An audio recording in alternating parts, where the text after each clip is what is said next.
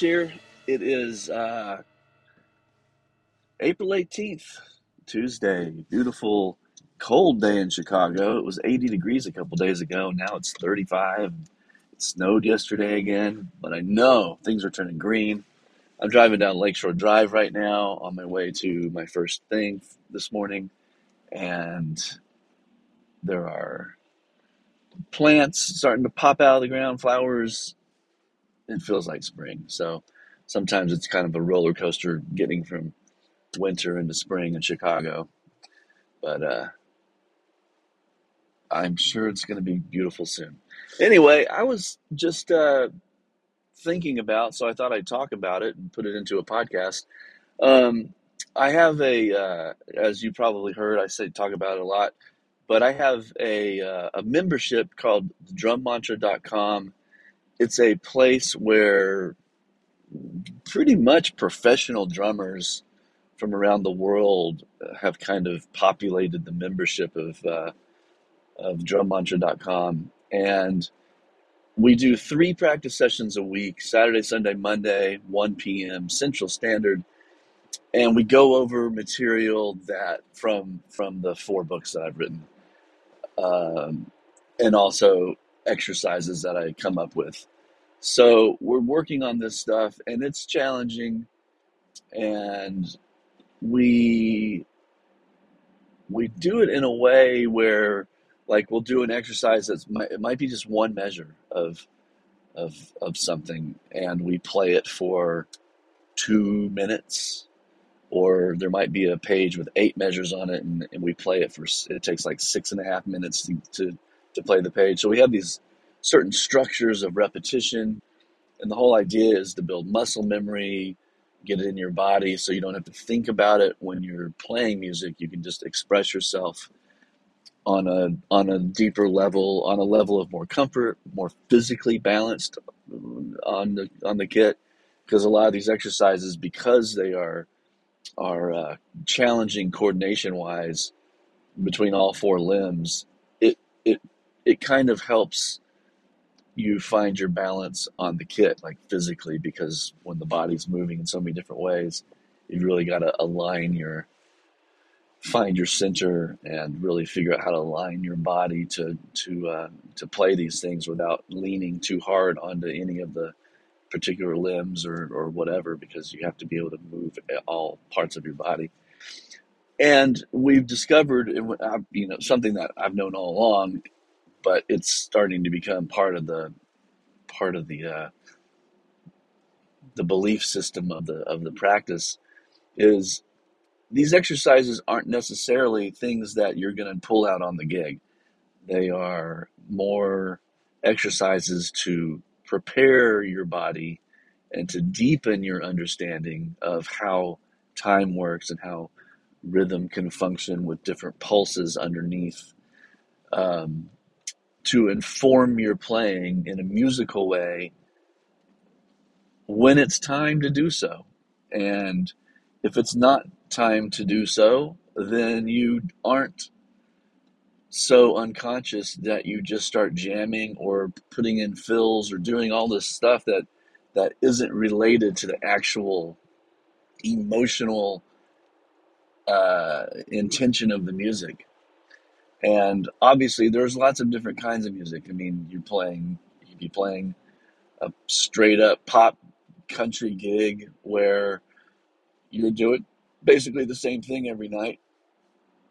Maybe, maybe doing different fills a little bit, but you know, in that music, once you find something that really feels good and sounds good, you just kind of end up sticking with it because everyone gets used to it and, and there's no surprises for everybody. And because you know it's more of a job. You're just you're going out and you're playing the show, and 75 minutes later you're done, and you don't have to think about it until the next day, kind of thing. Or the opposite would be like you know doing a, a original instrumental quote jazz gig where everything that you're doing is based on improvisation and conversation and in those cases those cases are almost more dangerous to go unconscious when you're playing in a weird way because you have to you have to transcend your desire to reach into your bag of tricks and pull out things that you've worked on. However, that's a little bit closer to being pure in your performance and your conversation. But the deepest level of it to me is when you are playing and responding in a way that always supports what's going on emotionally in the music.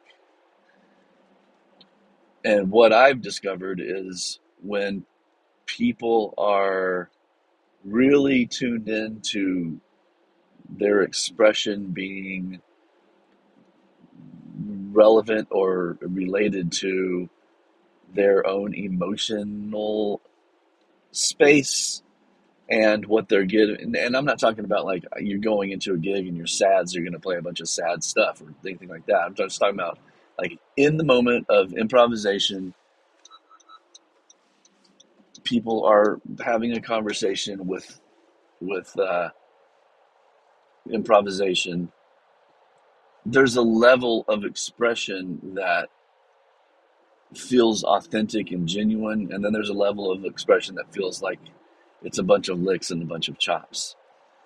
I like to live in the world of expression where you're interacting with each other, you're encouraging, you're supporting, and you're having a conversation. And it's a, it feels a lot different than when you're, you know, you've got your particular licks and grooves and, and tricks that you want to throw into something because you know it will fit metronomically or whatever.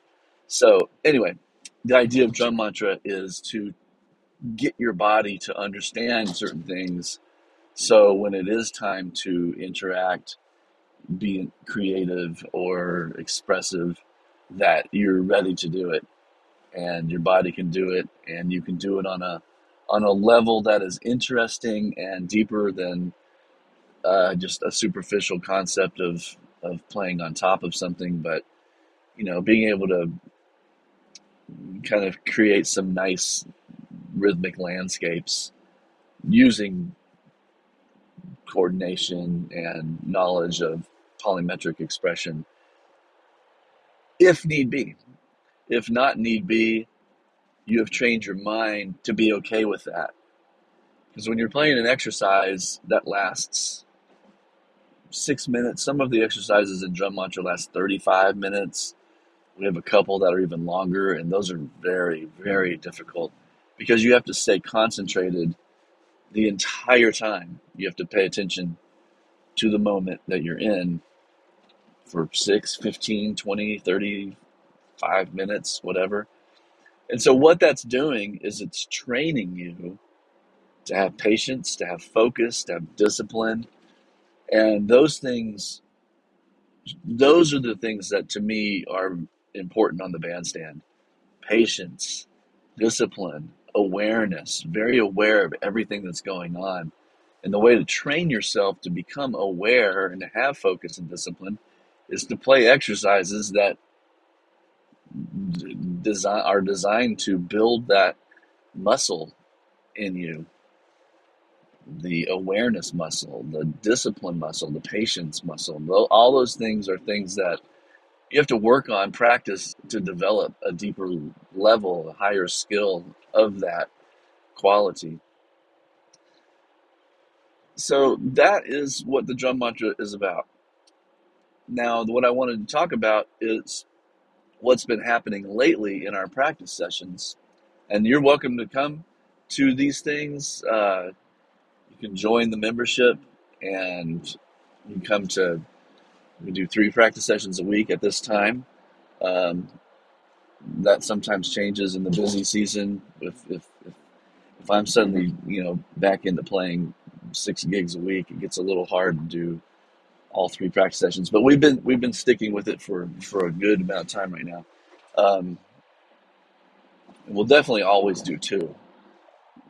Anyway, so we're on these these exercises, and some of them we've done in the past, and we're kind of revisiting them, especially things from the foundational series and primary series books.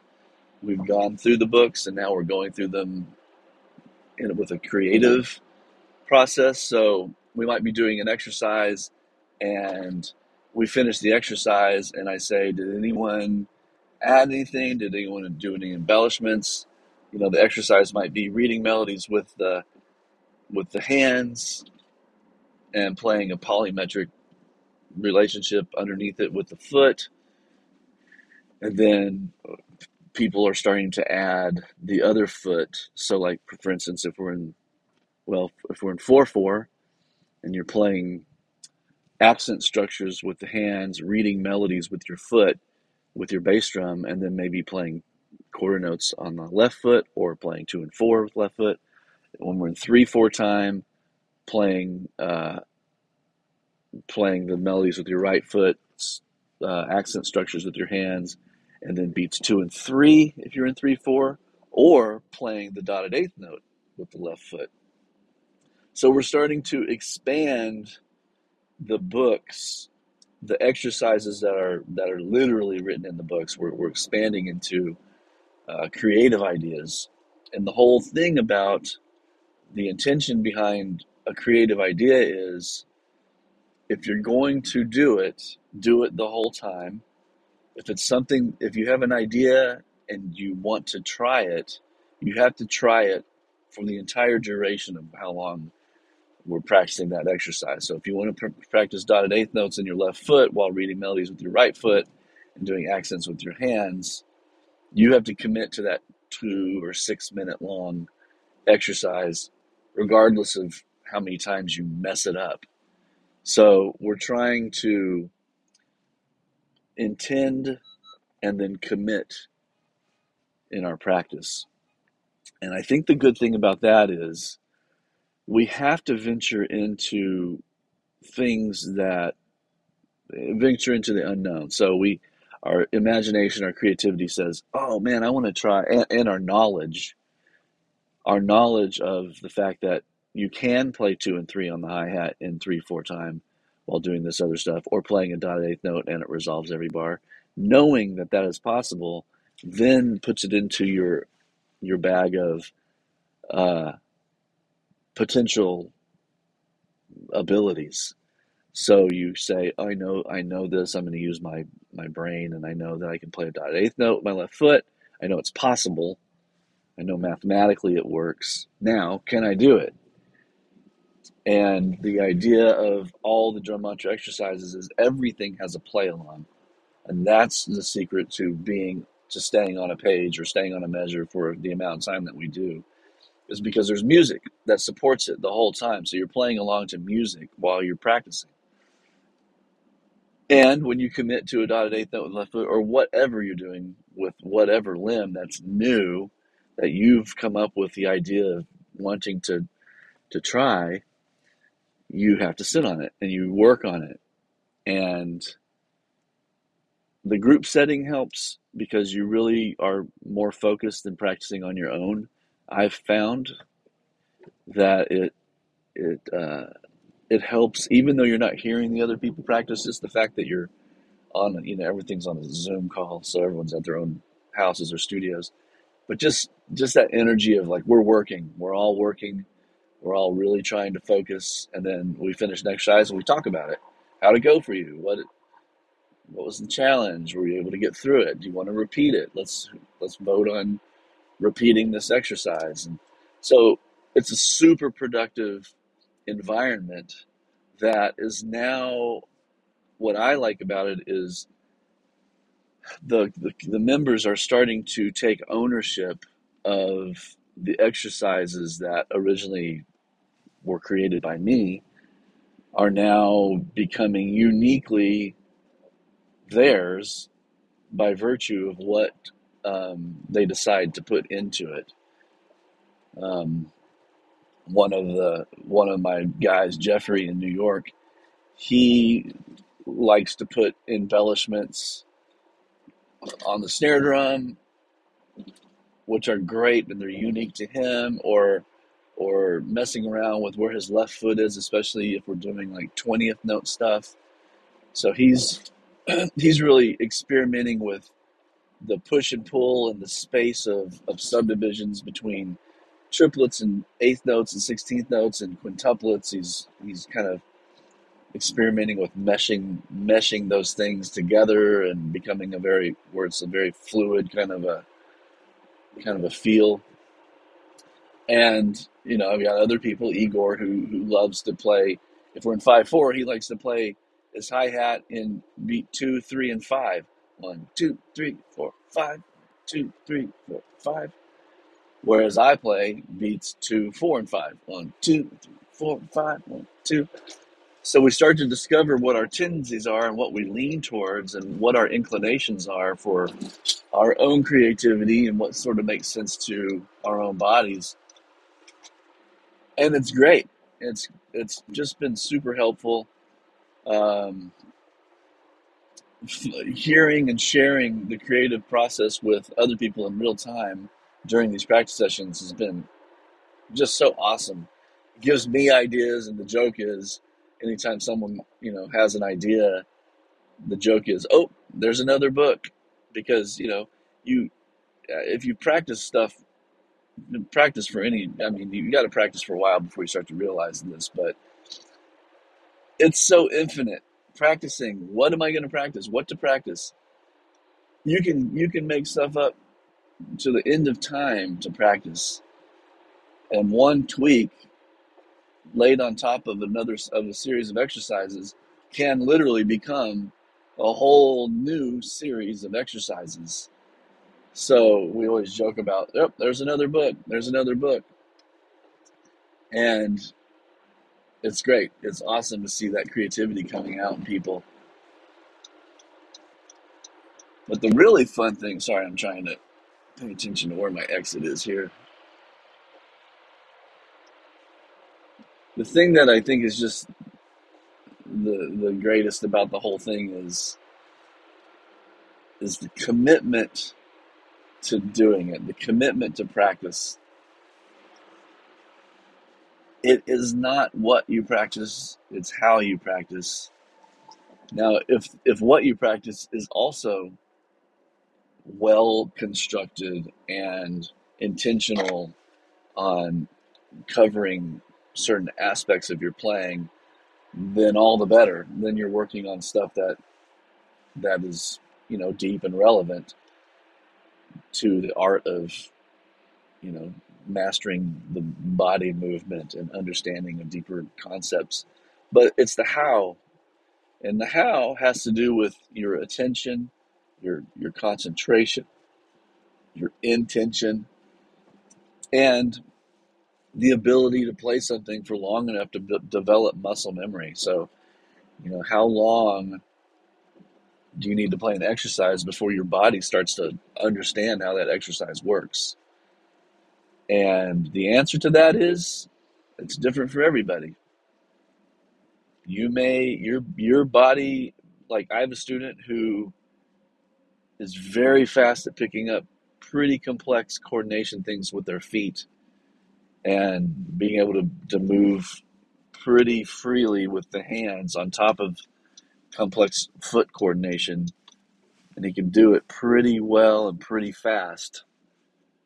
And it just, it just, it happens to be that his body understands that quicker than others. So it's a, it's a great place where he can develop um, and that that leads you down a path of things that are related to that with you know foot independence underneath hand independence those kinds of things are where he likes to focus stuff um, but it's really about building a practice the prac the, when you're practicing drums, it's training you to do certain things, not just to play drums. It's training you to be focused and aware, and all these words I've, I've already used. And and it also trains you to be focused and aware when you're doing something else in life. So, you know, you're you're making dinner and you're focusing on it more than normal because it's a practice also. So when you're practicing something that's not on the drums, you can practice anytime. It doesn't have to be drums. You're practicing to train yourself, to train your mind to stay attentive, to stay in the moment, to stay ready and open to to whatever arises. And when you practice that in the kitchen, then it translates into your playing when you're on the drums. And it all starts to help each other by cross training. No matter what you're doing, you have the opportunity to train some aspect of yourself which carries over into all other disciplines that you partake in. Hopefully that makes sense. Okay, thank you. And I am actually at my gig, so I'm gonna sign off. I hope uh, I hope something I said is helpful, and I hope you have a great day. Thank you so much for listening to the Drum Mantra podcast. Your time and attention is much appreciated. I would love it if you went to the iTunes store and left a rating, and please share this with anybody that you think would like to go deeper with their practice. Take care.